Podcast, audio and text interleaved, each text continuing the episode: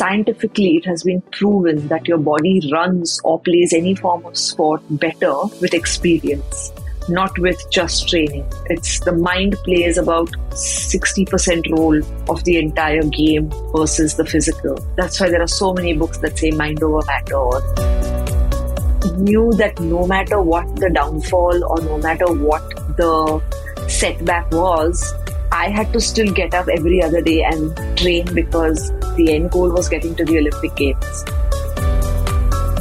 There is a future to this. this there will be support in the future, etc., etc. And that's where I suddenly felt that switch of drive.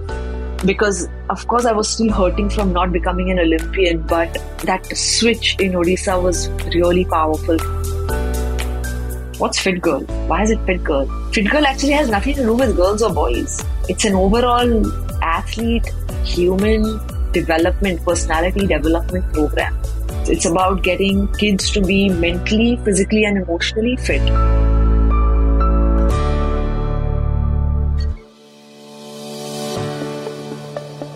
Hey, my dear listeners, welcome back. This is Inspire Someone Today. With me is yet another inspirer joining us.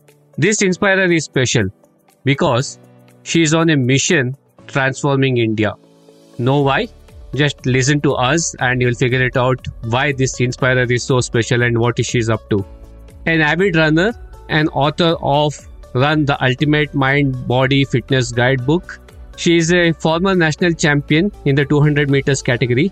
Aisha's is a story of having a dream of being an Olympian and eventually has transformed to do much, much more bigger than finishing on the podium.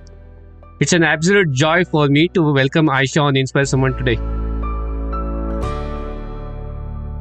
Thanks for joining us, Aisha. Thank you. I'm looking forward to sharing uh, my life's journey with all your listeners. Well, talking about life journey, Aisha, I will definitely start the princess who decided to become an athlete. yes, uh, that is going to become a book one day.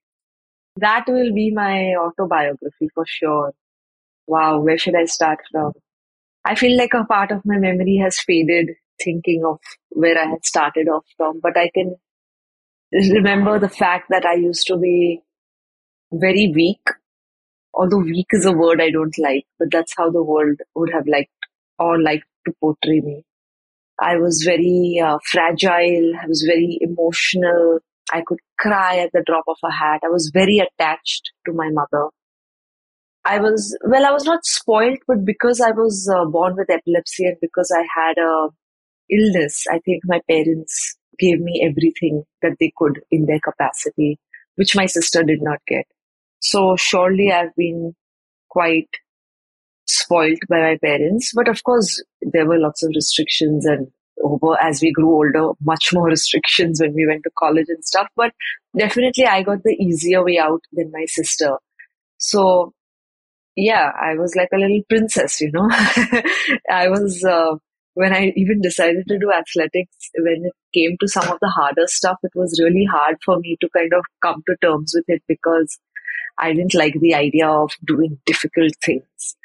And initially in my career, winning was quite easy I was winning very quickly into my uh, career at the age of 14 and 15. So that also almost seemed like it came on the platter. Of course, I worked hard for it. Not that I didn't work hard for it, but it, it came. It came quite quickly and it came quite easily. And then when things started getting tougher and tougher after my accident, and uh, that was at the age of 19, as things started getting tougher, I was constantly being thrown out of my comfort zone, which is something that comes to the being the athlete part from princess to athlete. I moved to Australia at the age of 24 to train with the most amazing coach, mentor, friend, guide, brother, father, name the relationship that I had with my coach, Gavin. Really wonderful human being. Because of whom today I think I call myself Fit Girl. I owe it to him forever.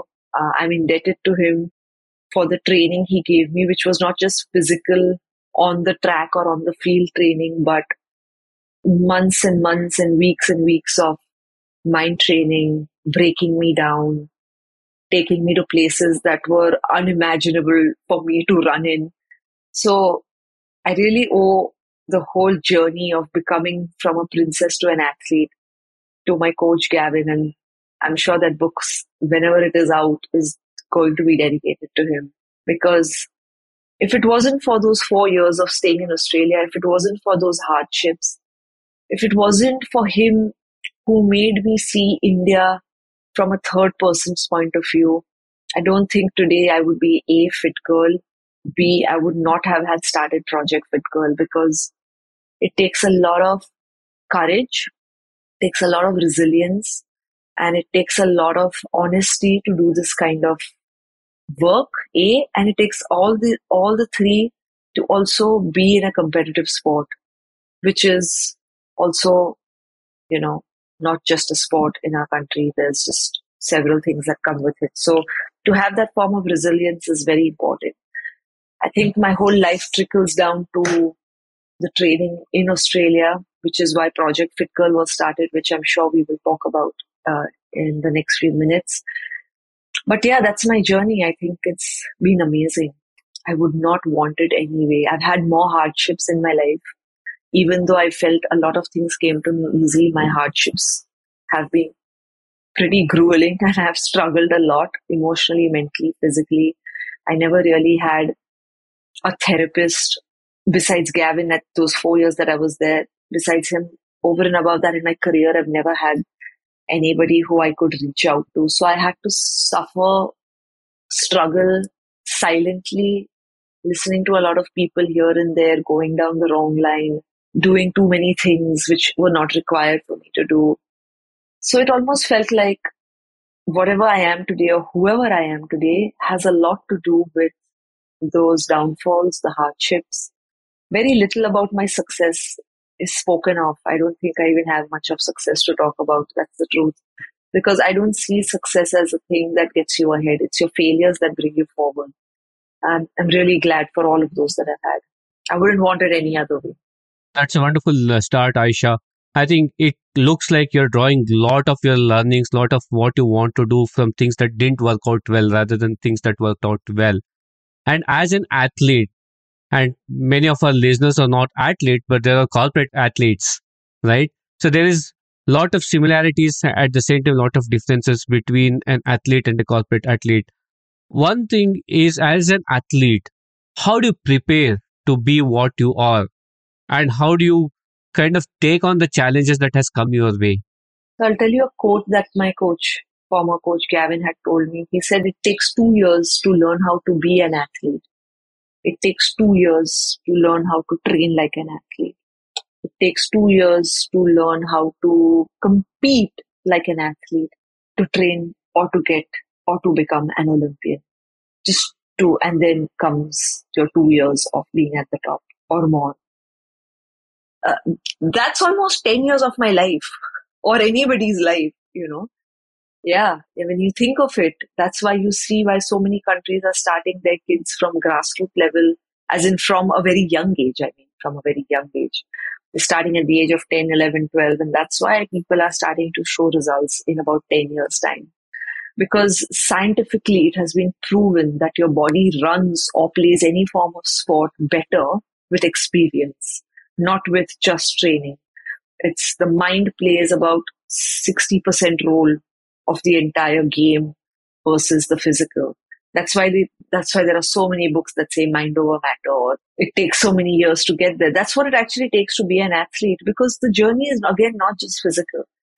The journey is emotional, the journey is mental, your overall overall personality, how it has developed through this journey also speaks a lot about when you're standing at the starting line or when you're standing in a court or on the field I think every athlete will tell you that it's been years and years of training, hard work, dedication, discipline, determination, resilience, courage, failures, all of that to get to become who they are.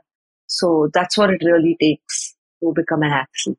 So, how, how do you kind of work on these challenges and still go back to, okay, this is the course that I need to be part of, and this is how I overcome those challenges that come my way?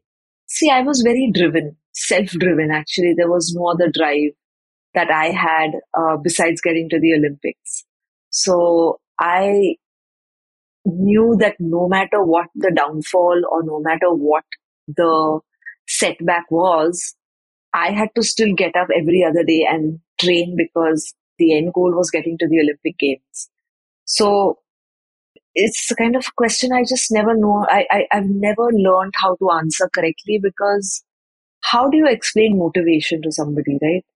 I was so self motivated. That's why I tell people also that sure, there are role models to look up to where people find motivation, but I never had that role model, which is why Project Fit is so important. I never had that role model who I could look up to and say, I want to be like that person.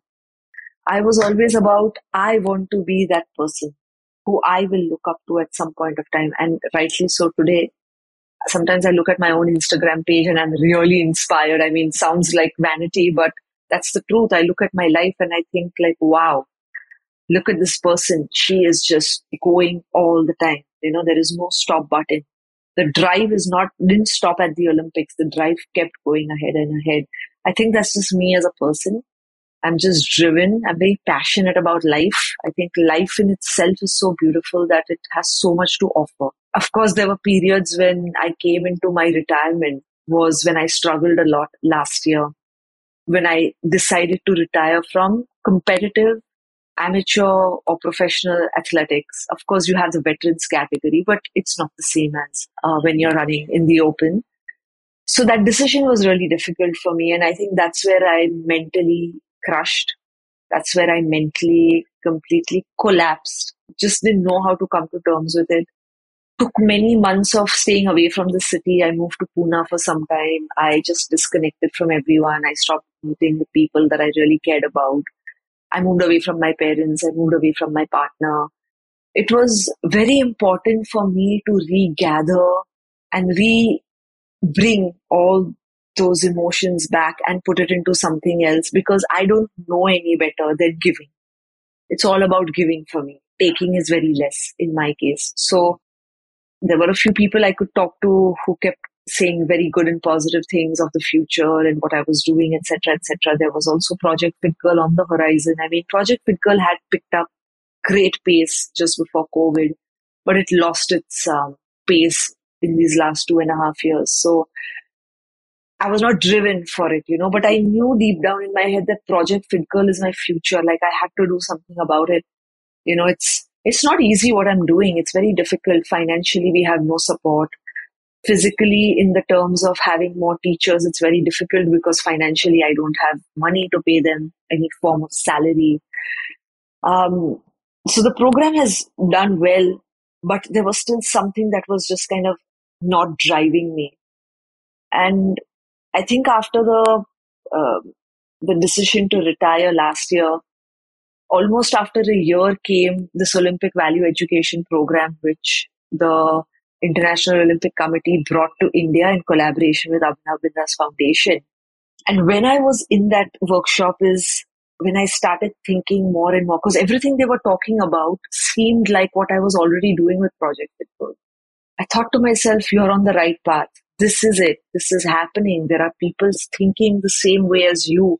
There is a future to this. this there will be support in the future, etc., etc. And that's where I suddenly felt that switch of drive because of course I was still hurting from not becoming an Olympian, but that switch in Odisha was really powerful for me where I realized that, okay, you really have to get up and do this again. Like if that drive to get to the Olympics was there, like it was up, you have to have the same drive for Project Fit Girl because it is it is a passion project really. It's not a it's not a time based project. I don't have how many number of children I want to target. It's not money based. Of course, money is important. I'm not saying I don't need the money. I need the money to get to places also. Today, even getting to a place is really expensive. Paying for your flight tickets, your stay, your food, that isn't easy. But I do it because I'm so passionate about it and I want to, that same passion I had for running or wanting to become an Olympian is exactly what I now have for Project Fit Girl and especially being invited recently to Switzerland has actually, I think it's slightly changed me as a person. to look at a broader and bigger outcome for where Project Fit Girl can be. Before that, uh, Aisha, one piece I'm I'm sure uh, more than the physical strain, it was the emotional upheaval that you had over the last 12 months. And for a lot of the athletes, where they retire at a far lesser age compared to the official retirement in the corporate world, how difficult it is to kind of come to terms with the fact that, okay, you're no longer there in the professional arena, but you still have a big role to play in terms of contribution, either back to the sporting community or the larger community. So how how does folks like you do things to embrace this eventuality and still gather from where you have left to contribute back to the community? Organically, I think it's just happened. I'm, like I said, I'm very driven and passionate towards life itself.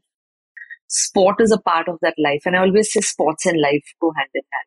That's what very important lesson that Gavin taught me that whatever you'll do in your life is exactly what you'll do in your sport. And what you'll do in your sport, you will do in your life as well. I've seen that everywhere. I've seen that in my own life. I've seen that in people's lives. Observe people who are lazy. Observe people who like to sit with their gadgets all day. Just observe them. And then ask them, do they want to exercise? No, they don't. Very rarely do you find somebody who's so driven towards their, say, let's say corporate work or towards their own life. It's very difficult. So either they're still slightly laid back in their life, which is why it's not kind of transpiring into any form of physical fitness activity. Of course, there are different people who have different needs and views and see it differently. I'm not saying that it's, it's, it's sport and life is not exactly the same, but I think there's a huge connection in that particular uh, aspect. So it's something to look back on for me that you asked me, how did I keep you know, staying involved and wanted to give back to the community is because for me, this is life. Project Fit Girl and giving back is life because uh, what else do you do, right? You competed in a sport for 20, 25 years. What better gift to give the sport than to expand it, to grow it, and to give the others the joy of running? I don't know many athletes who give back to the community, but I definitely know there are some amazing women like P.T. Usha, Ashwini Nachappa, Reeth Abraham, um, Shiny Wilson, uh, Rachita Mistry. These are women who have contributed back to athletics and running in the country in a very positive way. I think those are the women I really admire. Some of them have been my coaches. So it's, it's just lovely to know that giving back to sport is a good thing. You know, you don't have to. I mean, there are people who take up other jobs. There are people who look ahead and say, I'm done with the sport, can't. Because some people are, it's exhausting to be in the sport. it's not imagine. easy. It's not easy being there. Yeah, it's not easy doing this for so many years. I think the last few years of before my retirement, I was also really struggling physically. Mentally, I was so charged up. And I think mentally, I have been uh, the toughest since I came into my 30s. I don't think I have done, I don't think I've been this person even in my 20s, even though physically I was very fit. But the 30s came with a different ball game. Somebody said, Oh, you're 30, wait till you come to the 40s. I said, There's a while. There's still a while away. Let me just feel this transformation into my 30s. My recovery got slower. My speed started reducing. I wasn't able to push the way I used to push in my 20s uh, things were going, you know, there were lots of hormonal changes, food was changing. I suddenly started disliking a lot of non veg. Like from somebody who used to eat non veg every day of her life, suddenly just transitioned to eating it once or twice a week. So the body was giving me all sorts of signals, you know, of making changes. But the mind was very driven to run. Uh, and that's where the coordination, we lost that connect between here and here. Just we lost that connect. And I think that's where I went downhill, kept pushing myself even when I was 34. Had a slip disc, I was bedridden. I didn't know if I'd be able to walk again. It was just, uh, I feel like certain stages in my life have come to tell me that you're not meant to become an Olympian. So just kind of let it go. You know, I was not taking those messages positively. Because I was stubborn. See, in some ways, these are kind of messages coming to you indirectly or hinting to you to do something different, Yeah, right? And yeah, yeah, yeah. and that's Yeah. something different transpired to Fit Girl. So we, we have been talking about Fit Girl. Now is the time to unveil to all of our listeners what Fit Girl Yeah. is all about. What are you up to with this uh, massive project? Yeah, so Fit Girl India is actually my brand. I started this in 2015, kind of very randomly. I do a lot of body double work for actors in Bollywood. So I work with Deepika, Kareena, Katrina. I work for a couple of these actresses as a body double. And I was sitting in a vanity van one day and, you know, Kareena was shooting inside and I was just really bored. I, I just didn't know what to do. And a few weeks prior to that, there were my friends who were encouraging me to start some fitness channel on YouTube and Instagram. And Instagram was not so big in India then, it was quite Facebook oriented. And they said, you should do this, it'll inspire people, blah, blah, blah. I said, hmm, fine. And then that afternoon, I was just sitting and scrolling through my Instagram. And something struck me that we are constantly looking up to women Indians are constantly looking up to women from outside this country. Where are the women of our own country and why are we not looking up to them? So I said, I have to do something that will inspire people to work out. I want to be the person that they look up to and say, this is easy, I can do it.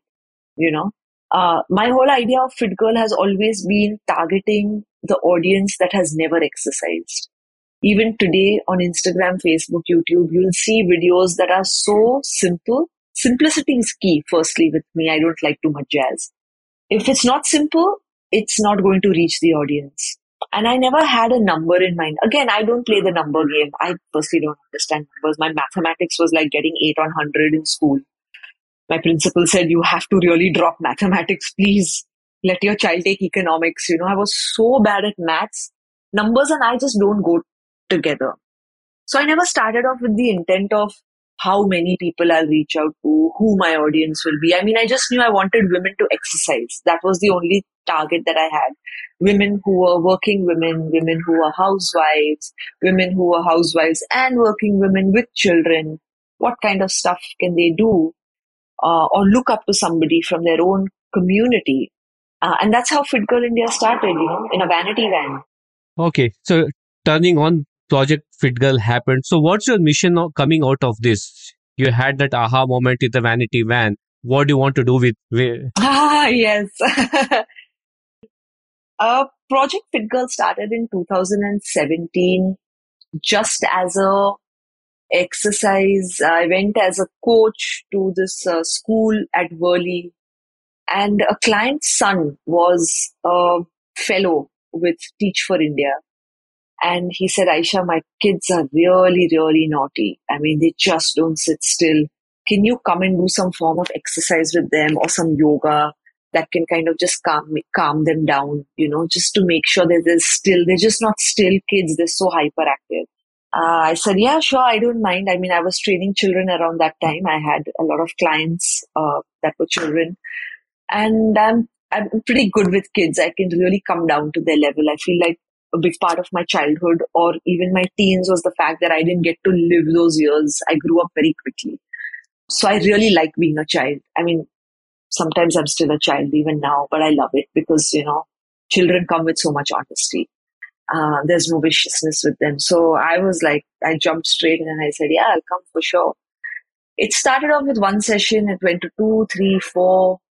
And, uh, you know, I thought to myself, you know, this is good. I could target more children in these kind of spaces. I mean, this is where you'll find real talent. This is where kids will not complain because they don't have what children from our, uh, you know, cities have. These are children who really struggle even for certain meals in a day. So from there, I went on to another school, Sai Baba Path, which was at uh, Parel. And then we have another school here in Chembur. So we grew within the schools. And then in 2018, a friend of mine, actually not a friend, she was a really big fan of mine on Instagram. And I happened to meet her in Delhi. Uh, Tina Kapoor works for a really big NGO in Gurgaon called Milan.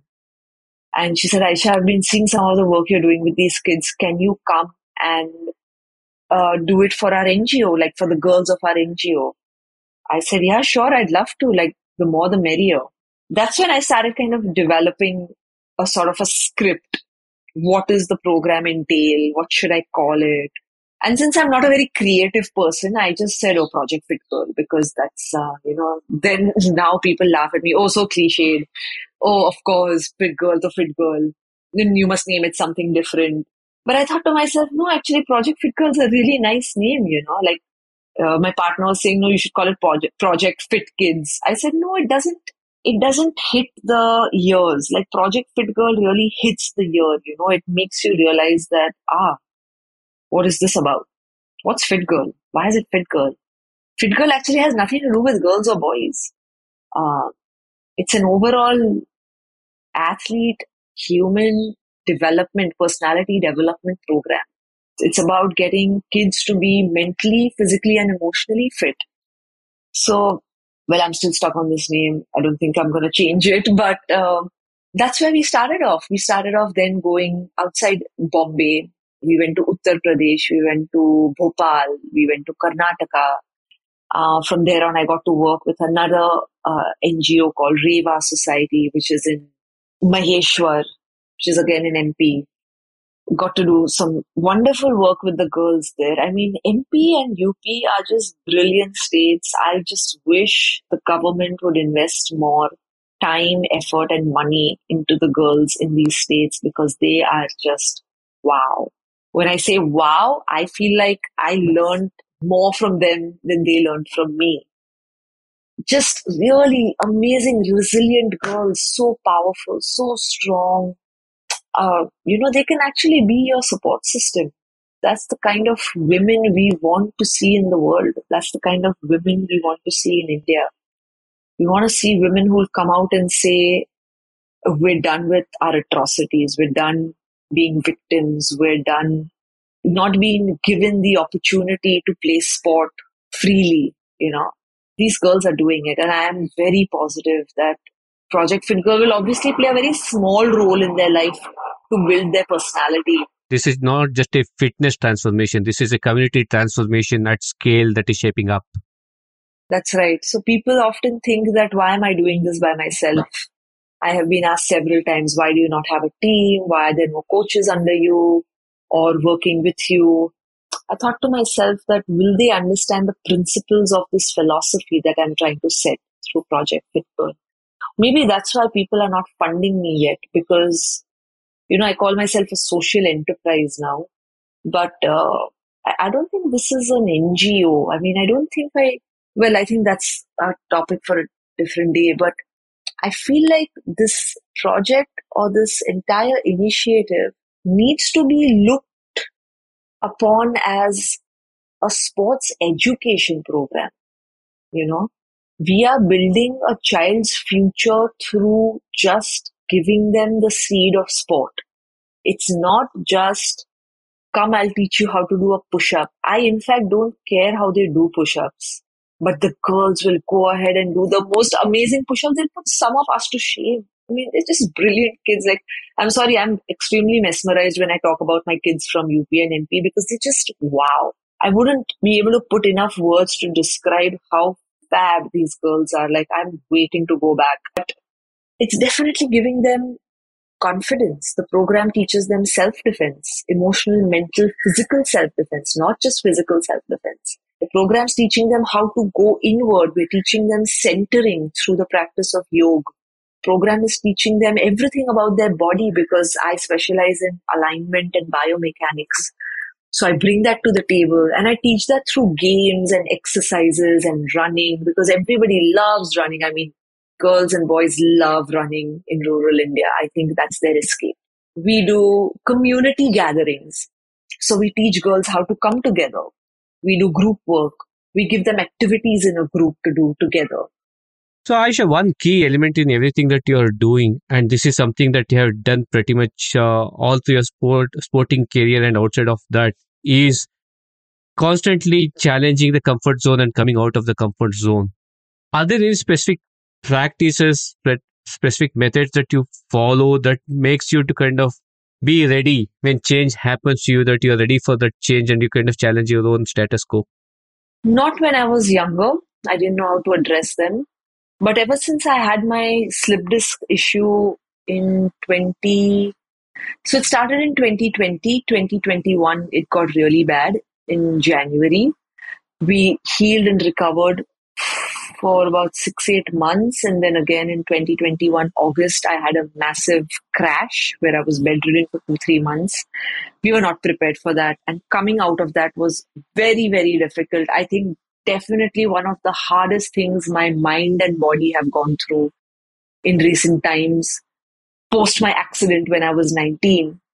I had a similar incident this year in August. It felt like a deja vu, almost like I had 50% of the episode that happened last year. It was exactly the same. I was going downhill, I couldn't walk. And that's where I was really well prepared for it because I saw it coming. I was the one responsible for it this time. Actually, even last time, but then I should not have gone back to it. Anyway, I was responsible for it, but I saw it coming and I caught it quite early on. So I was very well prepared. I knew exactly how to come back slowly, slowly. And now I'm running again after about three months. But yeah, it took me many years to understand what it means to be prepping for the comeback or prepping for like a failure. I think failure is very important. I just feel like today's generation doesn't know the meaning of failure or doesn't want to acknowledge that failure is not a bad thing. You know, we are starting to teach children in schools no, don't use the word failure. Say tried and tested or say good effort or something like that. But I've never understood why failure is a bad term. It's not at all bad. So, what if you fail? I mean, if there's going to be a number one, there's always going to be a number eight. Number eight is not going to cry and say, Oh, I'm eight, I want to be one right? If, if a track is of eight people, there'll be a winner and a loser. So today, I also feel mental health is kind of blown a little out of proportion. It's very relevant, it's very real. But in the name of mental health, I think people are going a little ballistic. Like everything doesn't have to be about mental health. Like where are, where is the resilience? Why are we not teaching our children to be resilient? Especially kids in the cities, especially kids who come from very privileged backgrounds where is the resilience? You are spoon feeding them, you are mollycoddling them to not acknowledge and accept failure. To me, that's a really important takeaway or a kind of a value to give to children of the next generation. Resilience as a value, you know. Sure, respect, friendship, excellence, effort, joy of effort, these are great values. But resilience has to be a very important value that we have to teach children. And what are some of the practices that you tell maybe to fit uh, fit girl that this is what you can do to up your resilience quotient? I think my drive. I think that was the most important thing. You have to be driven. No, you have to have a really. Uh, I was highly ambitious. Maybe everyone's not like me, but today we are seeing athletes coming up with really big ambitions. They are resilient to failure. I mean, a Mirabai Chanu, look where she's come. Look how far she's come. Look at a Mary Kom look at an Abhinav Bindra started his first Olympic Games on a complete 2000 Sydney Olympics when he was so young, and then look at 2008 in eight years where his mind, body, and emotional stability was. So, how each person wants it, how bad they want it, their resilience comes from within, motivation comes from within. I don't think there are segregated tools for that. I think we're trying to give too much of stuff to people to say, ah, these are the tools to learn to be resilient. There are no tools. It's an inbuilt, it's in your nature. It's also the society around you, how it builds on you, you know. If your society is not resilient enough, how are you going to be resilient? I think I was very fortunate just to have my parents around me all the time. I never had any great friends. I mean, I had friends, but I was not really allowed to hang out. So my my circle of people was always in a positive headspace. My circle of people were always driving me to get to my goals. So I think that made a huge difference, you know. So sure, if you want to say how can one stay resilient, I think staying in and around the right people is really important. That's about it. You know, they'll they'll always uplift your dreams, they'll always uplift you even if it's not a good day, they'll tell you it's a great day and let's go eat ice cream, kind of a thing. So, um, yeah, having the right kind of company is very important. there, there in itself is an answer that the people whom you ha- hang around with is what propels you to kind yeah of do what you yeah do. Yeah, I mean that is that is a way of life also right that is a way of life. But uh, i don't feel like there are any specific tools that you can give people right? Um, today sure you read motivational books. You have a lot of good information out there stories of people who retired and come back and stories of people who were severely injured and made sorry made a comeback to sport. Definitely those are motivating enough. But are you motivated enough from within to go out and do something that's important right i've read a, a thousand autobiographies of athletes in my entire career maybe that drove me but what drove me is the fact that being up and representing my country, that was the only drive. Like when I was younger, I wanted to be in the army because I wanted to serve the Indian flag. When sports came to me, I said, I have to be an Olympian. I have to serve. I have to represent this flag one day. And uh, look at what happened last week uh, when I was in Switzerland. I represented the flag at uh, the International Olympic Committee. I mean, what what better way for your dream to come a full circle? That's why I tell people dream big. The universe will bring it around to you. It watches. It watches your hard work. It watches your dedication. It watches your passion. Are you actually doing it because you're passionate or are you just doing it because you're some sort of crazy person? And uh, wow, I'm so content. I just cannot tell you. It kind of shows that what you're aspiring for need not be in the same trodden path. That's right. It can kind of it can come back to it a different shape and form that you don't anticipate it to happen. I mean, this was a hit in my face. Did I ever see this Mhm. coming? No. and never. Right. To sit at such a unique institute, uh, the headquarters of the games that people, billions of people watch around the world. I think that's big in itself. For me, just seeing the Olympic rings were like, this is it. You made it. Your dream was to be here. It wasn't just to win for India. Your dream was to represent the flag. And today you represent so many people who don't have the voice to be out there, you know. And I spoke on behalf of all the people I know who are working towards young children's sport education upliftment.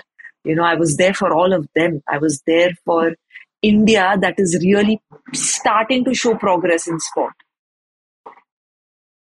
And Aisha, this is a great uh, segment uh, that we are talking about Fit Girl project and what it means to India, what it means to the community around. For all the listeners listening to this particular segment, how can they play a part in this project? What is your call out action for those folks? uh, fund me, get me some sort of money, get me uh, support staff, and get me passionate people who want to see children lead better lives, not just in cities but across this country. Because the population of adolescent girl children in our country that doesn't get education is shocking. It's the numbers are staggering. Uh, it's unfortunate that we had COVID and we ha- we saw the numbers declining even further. I want people who will come out for these children. You know, of course, money and all of that comes around within its own self. Money is a means to an end. That's something I've learned. Money will not buy these children the education. Money will not buy these children the happiness. Money will obviously take care of the means to that end. But what will really give these children a life is the the right kind of knowledge. So if you are a sports educator, uh, if you are somebody who is driven to give a child a personality in the space of sports and uh, you know just sports and fitness and exercise, then please reach out to me. I am available on Fit Girl India across YouTube, Instagram, Facebook, LinkedIn, Aisha Billimoria. I would really love if you can come forward, help me grow the program. You know, there's a lot to do. Uh, yeah, any help is great help. We are getting into the power of three round. The first of the power of three round, Aisha, is what are three routines that is unique to Aisha? I always say my three D's are the things that drive me every single day. That is discipline, dedication, and determination. It's a life value. Those are my routines actually. If I don't have these three, I'm slightly unstable. Great. I'm sure you love this question. What are three life changing advice that you have received from Coach Gavin? Oh my God, lots, not just three. Uh, don't listen to people, most important. Do what your gut tells you. What is the maximum that will happen? You'll fail. What's the worst thing that will happen? You'll die. But you'll die in the pursuit of giving it your 100%. Those are the lines uh, I'll never forget. And one more, I, I know this is more than three. He said you could be sitting in a stadium of 50,000 people. You could have all this hoopla around you. Aisha is this, Aisha is that. You could have all this frenzy around you. But when you're standing on the track, only you know how good or bad you are on that particular day. You can fool the whole world, you can't fool yourself. Important life lesson. I don't think anybody teaches you this. Mm-hmm. It's so profound as well. So, Aisha, three advice that you will give to your older self. None. Absolutely none. I think my life has been amazing. No advice. I, I appreciate the way life takes its course. Okay. Three hacks that you have picked up as an athlete that our listeners can benefit. Very important. Wear the right clothing in the right season. I think people really not getting that part straight. Please don't wear really thick soles while you're running. It doesn't help you get faster. It in fact increases your chances of getting injured even more. I've been there. I've seen that myself on my own self. And third is uh, please hydrate yourself well. Water is half the battle won. Not your hydration drinks, not your gels, not your protein powders. I mean, sure, I promote all these, but at the end, I don't forget that water is the most important component, as in itself, water is a component that heals everything, be it the mind or the body. Water is what your skin needs. If you don't have enough water, your skin starts getting crumbly. That's why people are getting older, looking older faster than their age because there's not enough water reaching. The biggest organ of your body is your skin. So if you're not giving it enough water, there you go, listeners. Hydrate yourself more. Continuing our power of three round, three things on your bucket list, Aisha. Uh, to skydive, to bungee jump, and uh, I think in my wildest dreams, I would like to run a marathon. Why wildest It's a wild dream. Please, I can't. I can barely ride my scooter up to 40 kilometers. Running is a distant dream. You're talking to a 400 meter runner. I contemplated going back to some distance running, and then I thought to myself, I don't think that's where I will be happy. So I'm going to go back to veterans and compete in the veterans in the 400 meters. But I will not care if I come last because the whole beauty of running for me has always been to just run fast. So whatever I can in my capacity, I still want to run fast and not slow. Interesting response. The last of the power of three round, Aisha. Three three book or podcast recommendations. Uh, definitely get my book Run. Please, for all novice runners, run. When I started off writing the book, it took me two and a half years to write this book only because I wanted to make sure that people understand it in the simplest form. And the feedback I've got from people who have never run in their life, gone out, bought the book, run a 10K, and I was surprised that the book had such a great impact on people. So definitely I recommend my book Run. This is not a plug-in, but I'm genuinely saying it's a good book. It speaks a lot about food. It speaks a lot about your biomarkers. It speaks a lot about body alignment, biomechanics, and of course there's a program for a 10K, a 5 and 10K in that as well. Uh, second book is going to be Cathy Freeman's uh, biography. One of the most inspiring books for me when I was at my peak, when I was pretty close to becoming an Olympian, that was a book that I uh, just kind of it gave me a head rush, like a really good head rush. And I think um, a book that's really on my mind that I want to read is uh, Kobe Bryant. I remember lots of people raving about his book. I mean, his book got more popular after he passed away, actually and I haven't got my hands onto it yet, but I've heard it's a great book and it's very, very inspiring. So I think, yeah, these are my three. Aisha, thank you so much. That's the end of the power of three round. As we are coming closer to the home run, we'll definitely talk about something that is near and dear to you. Again, fresh from your visit to the Olympics headquarters. So, talk us through about what is this Olympic Values Project and how are you playing a role in this particular project? Um, the Olympic Value Education Program was uh, brought to India by uh, Mrs. Ambani and Abhinav Bindra's Foundation. It's basically teaching the teachers of uh, government schools in, um, well, of course, in our cities and in rural India, teaching them the Olympic values. Uh, your values being respect, friendship, uh, respect, friendship, excellence, um, striving for excellence. We have joy of effort. Uh, there are many, uh, but these three, four are the main. And uh, the whole idea is to build a sporting kind of, again, educative system within these schools uh, through these principles. It's not just another PT class. It's about how you inculcate these values into your PT class. So, how do you bring about respect? How do you teach children male and female, boys and girls? How do you teach them to respect each other? Um, how do you introduce the angle of friendship between them through sports and games? How do you teach them how to strive for excellence? Again, I think here resilience plays a really important role in how we teach our children about fair play, you know, how we teach them about uh, respecting each other, no matter failures, no matter gender, no matter their class of where they come from. Teaching them that even if you fail, you're still really good at something, you know, because failure is inevitable.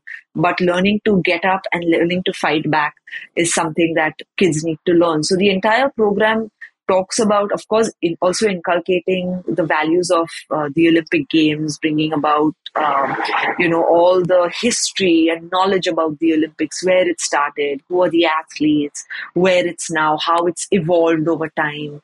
Um, the entire project, uh, so the entire program teaches um, the physical education teachers of how to put this program into their schools. So it's not very different from what they're already doing, but it's definitely a step one up than what they are doing. It's fine tuning the way they train these children in schools. Um, again, I say this is more like how, you know, IB kids do their studies very differently from kids in ICSE and SSC schools. I think this program challenges the teachers to be more creative. It challenges the teachers to be more productive to be more involved, hands on involved. And I think, you know, we were discussing are Olympic values just Olympic values or are Olympic values also just values, you know, life values? It was a very interesting conversation we were having at the headquarters and we realized they both come together. One is not different from the other. So, you know, I think this program has really come out at the right time in India where I feel like our children are really not getting the basic values even at home, you know, at the administration level, at a school level. So the program is really introducing this into their curriculum at a regular basis, you know. Um, we're trying to also integrate sport with, say, history or with mathematics. You know, we're trying to make sure that children who don't like sports how do we introduce sports into their life through say maths you know make it fun pick up sticks go run count 1 to 50 that kind of stuff. Just make it so enriching for children that they actually come out and say oh i like this. I want to play sports you know? So the at the end we want all children to have sports in their life. It could be anything. It could be an indigenous sport. It could be a sport like anything cricket football hockey badminton just running you know? So yeah it's it's a very solid. The foundations are being laid. We're going to grow stronger. Uh, and I'm really, really happy that I get to champion this cause in India. And on that note of the three pillars of what it takes for us to have an extremely, extremely fulfilled life, the three Ds. Aisha, thank you so much for being part of Inspire Someone Today's show. Before we sign off, is there any message that you want to share with our listeners? I want to tell all the listeners that no matter what sport you're playing, no matter what profession you are in, have fun, enjoy it. If you're not enjoying it, you're going to struggle. It's going to be a chore. So go out, have fun, have little to no expectations from yourself. I think our cities really consume us with expectations. Go out, give your best. Nobody's perfect. you'll never be perfect. And enjoy your life. You only have one life to live. And life is unpredictable. So today is every day, and every day is today. So live it to the fullest. Live it to the fullest. Folks, on that note, we are signing off from this uh, version of Inspire Someone today. Aisha, thank you so much for taking time and sharing your life story and life Thank mission with me and my listeners. Thank you. Thank you so much for having me. It's been a pleasure. Thank you for listening into today's edition of Inspire Someone Today. It's been a privilege to bring in these conversations. If you like this episode and have any feedback or comments, do mail me at inspire someone today podcast at the rate gmail.com. Inspiring someone is like creating ripples around us. If you like what to listen, feel free to share them and let's create ripples of inspiration. Do not forget to follow me on my Instagram handle at the rate Inspire Someone Today podcast for all the latest updates. This is Srikanth, your host, signing off, and until next time, keep inspiring.